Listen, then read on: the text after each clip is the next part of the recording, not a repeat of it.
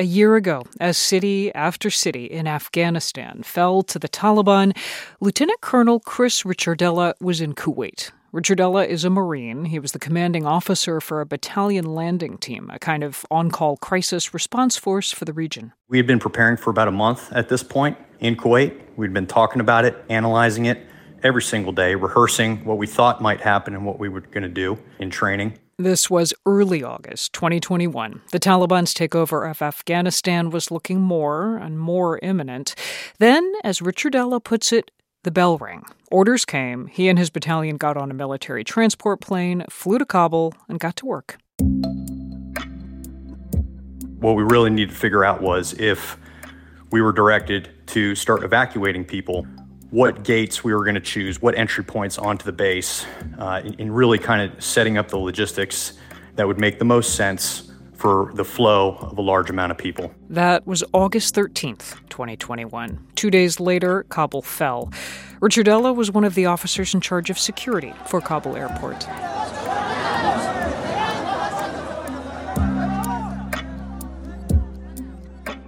Consider this. One year ago, U.S. troops withdrew from Afghanistan, marking a chaotic end to America's longest war. We'll hear from one of the officers in charge of security at the Kabul airport on the day Kabul fell, as thousands of Afghans desperately tried to get on the last planes out.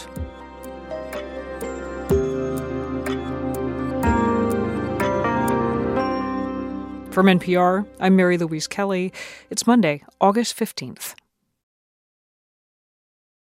It's Consider This from NPR. Lieutenant Colonel Chris Richardella told me about the precise moment when it became very clear things were not going to plan. I'll never forget this moment for as long as I live. And that was the night of the 15th. During the day, uh, at different gates, more and more people started coming up. Uh, we were not formally ready for evacuation operations. I was in command of a thousand Marines, and all thousand were supposed to be there to set conditions to establish security and be prepared. I only had 150 at that point. And uh, things started to become pretty tough. People were coming to the gate, uh, they were panicked. Um, and we started to receive plenty of sniper fire at, uh, at some of these gates. People uh, were getting injured. We dealt with that uh, as we're trained to do. Meaning they started firing back, trying to get people to safety. That evening, I walk into uh, the Joint Operations Center, and right away, I see people talking about how the ambassador or the chief of mission has, has, closed down the mission there. At the embassy, yeah. Yes, yes, ma'am. That the government has fallen, the president has left. I was unaware as I was out on the line the entire day. And at that moment, I look up at the myriad of screens, and one camera was picking up on the southern portion of the base. What we didn't know is that all the Afghan security forces left. So there was a huge hole in security for the southern portion of the base where the civilian terminal was. And all you saw were thousands of people running through the gates and onto the base. Our job is going to be to keep the airfield open.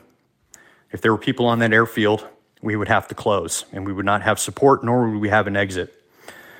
So, in that moment, I looked at a few uh, of my people and we just locked and loaded, put our kits on, and just ran out. It, of course, it was at night. It was pitch black, and we had no idea what we were going to face.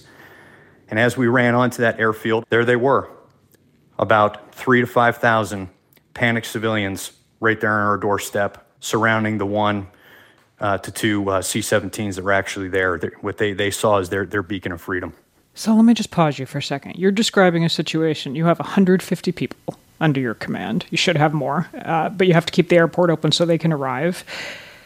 And with those 150 people, you're trying to figure out what do we do with these thousands of people who are frantically pouring into the airport, and we don't know if who these people are, uh, Afghans, Americans, whoever, good guys, bad guys, any of it. We're just trying to hold hold a line. That was it, ma'am. Uh, we, you know, there's no textbook on that right there, so we just figured it out as we went. Uh, and so what we did was just get shoulder to shoulder. I would say we made up about 300 people total and just start pushing the people back to the other side of the airstrip, corral them there, then start spreading our message that we will get them out. That turned into two and a half days yeah. of a constant bitter struggle back and forth as 5,000 grew to 10,000. panic increased. Taliban continued to shoot uh, at us um, and, and, and, start hurting people. From the outside, uh, for those of us trying to follow what's going on, this is when we're seeing the pictures starting to stream in of people who are desperate, running after planes, holding on to planes as they're trying to take off. They're that desperate. What are the orders you're giving? You're in charge. Hold the line, keep the airfield open, protect these people. Those are the orders I'm giving. The people saw what we were doing. They saw that we were trying to stop the guys that were firing at us, uh, that were firing through them, the crowd that is. Uh, people had nowhere else to go. And uh, just it just created riots and absolute panic and chaos. I want to bring in um, one other voice and let you respond to it, just to enlarge on quite how quickly the situation was changing. Um, I interviewed General Frank McKenzie, the then commander of CENTCOM, and asked him about August 15th and the day that Kabul fell. He told me on that day he had flown to Doha, which is where the Taliban leadership was.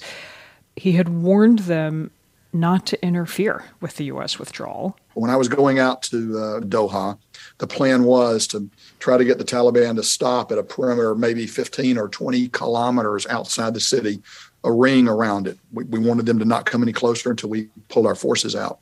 Well, by the time I got there, they were already in downtown Kabul. So that plan was no longer operative. So, a sense there of how quickly things were changing. Colonel Richardella, from where you sat, did it feel like things flipped suddenly over those days from you know, the Taliban is the enemy, we're fighting them, to hang on, we're going to have to coordinate with the Taliban if we're going to secure this airport and try to get whoever we can get out out. Yeah, that, that really came as a shock to me. You know, I, I questioned that at initially when I received that guy. I said, you know, we've had multiple engagements and killed a bunch of them at this point, and they're still shooting at us. And I was told yes. Uh, but we're partnering with them now. They're kind of going to do security from outside the base, and we're going to do uh, the inner security portion of the base. Uh, you know, the people were still very scared of the Taliban, and uh, it certainly didn't make our jobs very easy once we formally opened for processing operations to begin the evacuation at the various gates that we had. The, the press of humanity of 5,000 plus people pushing against a single gate, and they see us take one, two, three people in, and they, they just want to bum rush, claw, punch, kick, uh, any way they can to try and get onto the base.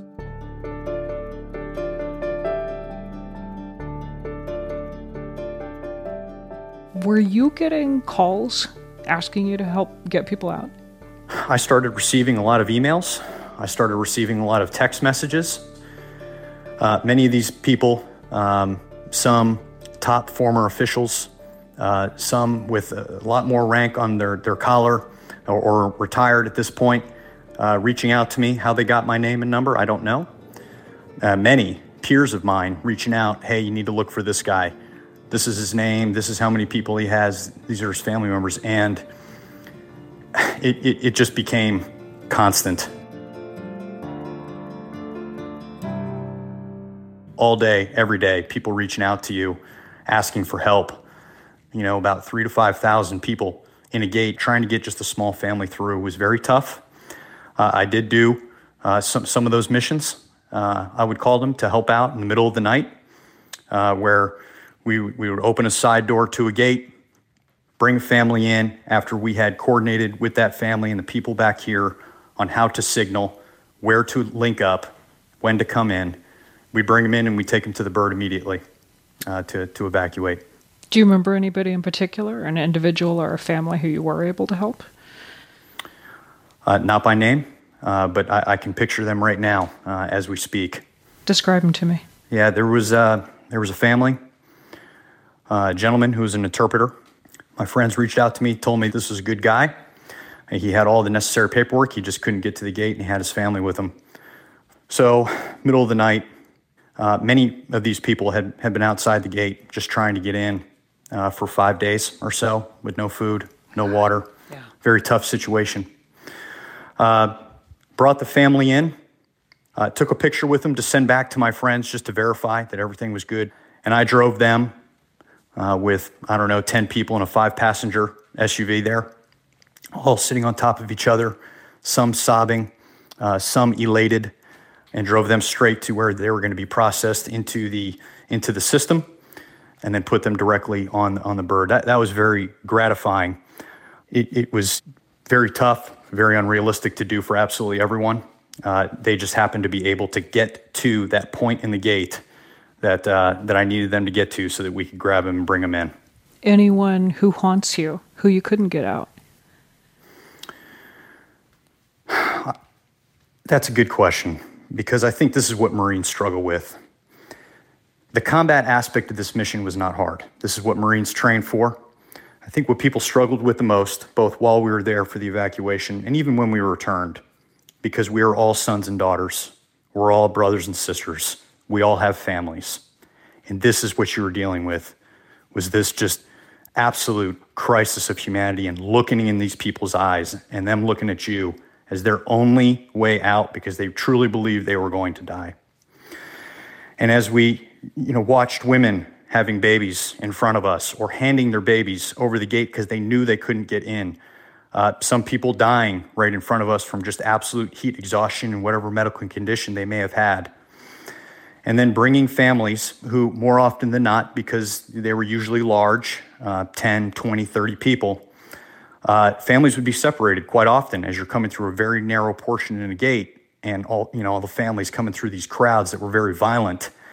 Uh, we're breaking people apart, and you bring kids in, and they're crying for their parents who aren't there, or you bring a mother in who's losing it because her son couldn't get through. Looking at these people, hearing the screams, the cries, being clawed at, and looking at these people in their eyes. And I think what was even tougher is that not all of these people were qualified to get onto our aircraft to be evacuated. So some of those people that we brought onto the base, we then had to escort off the base. And after you tell someone, once they're finally in the base, in your bubble of security, and then they don't clear because they don't have the right paperwork or whatever it may be, and then you have to then uh, take them off the base, uh, that was very tough. Marines really struggled with that. Yeah. You told me how you train and prepare for every possible scenario going into a situation like this, and you're describing a situation that one couldn't possibly prepare for as, as a military officer, as a human being. No, uh, there's no way you could you could ever think through that scenario. In fact, when we were training, you know, we, we trained every single day to do evacuation operations. You know, we had other Marines in our unit, you know, play the evacuees. but once you get on the ground and you induce that panic and that chaos and that friction, it, it's quite a different story. And there, there's no organization, there's no discipline, uh, and it's, it's, it's quite chaotic. You left Kabul on August 30th, is that right? Yes. What was that like? Flying out and knowing this was how 20 years of war was, was going to end? Mixed bag of emotions, to be honest with you. Uh, we had received a rocket attack on the base that morning, so uh, we were on high alert.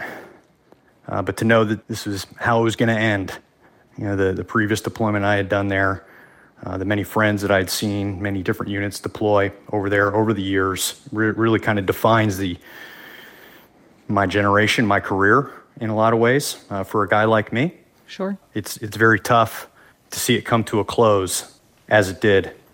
I wonder if on that day you got a little closer to understanding what an older generation of American service members and veterans might have felt. Um, and I'm thinking of the, my dad's generation who fought in Vietnam, and then many of them had the rest of their lives to wonder, eh, you know, if they had fought a war that that some would see that could be seen as a waste. I share that sentiment. I um, I felt closer to that generation in that moment than I ever have in my entire life. But as I would tell any one of those Vietnam veterans who I'd thank for their service uh, more strenuously now, uh, having a shared experience with them. As I would tell my Marines who look back on their experience a year ago, that they did well uh, given the circumstances. They saved lives, they helped good people, they hurt bad people. and they executed in an outstanding manner and kept their honor clean. That was Lieutenant Colonel Chris Richardella, who was leading a battalion of Marines handling security at Kabul airport when the Taliban took over Afghanistan last year.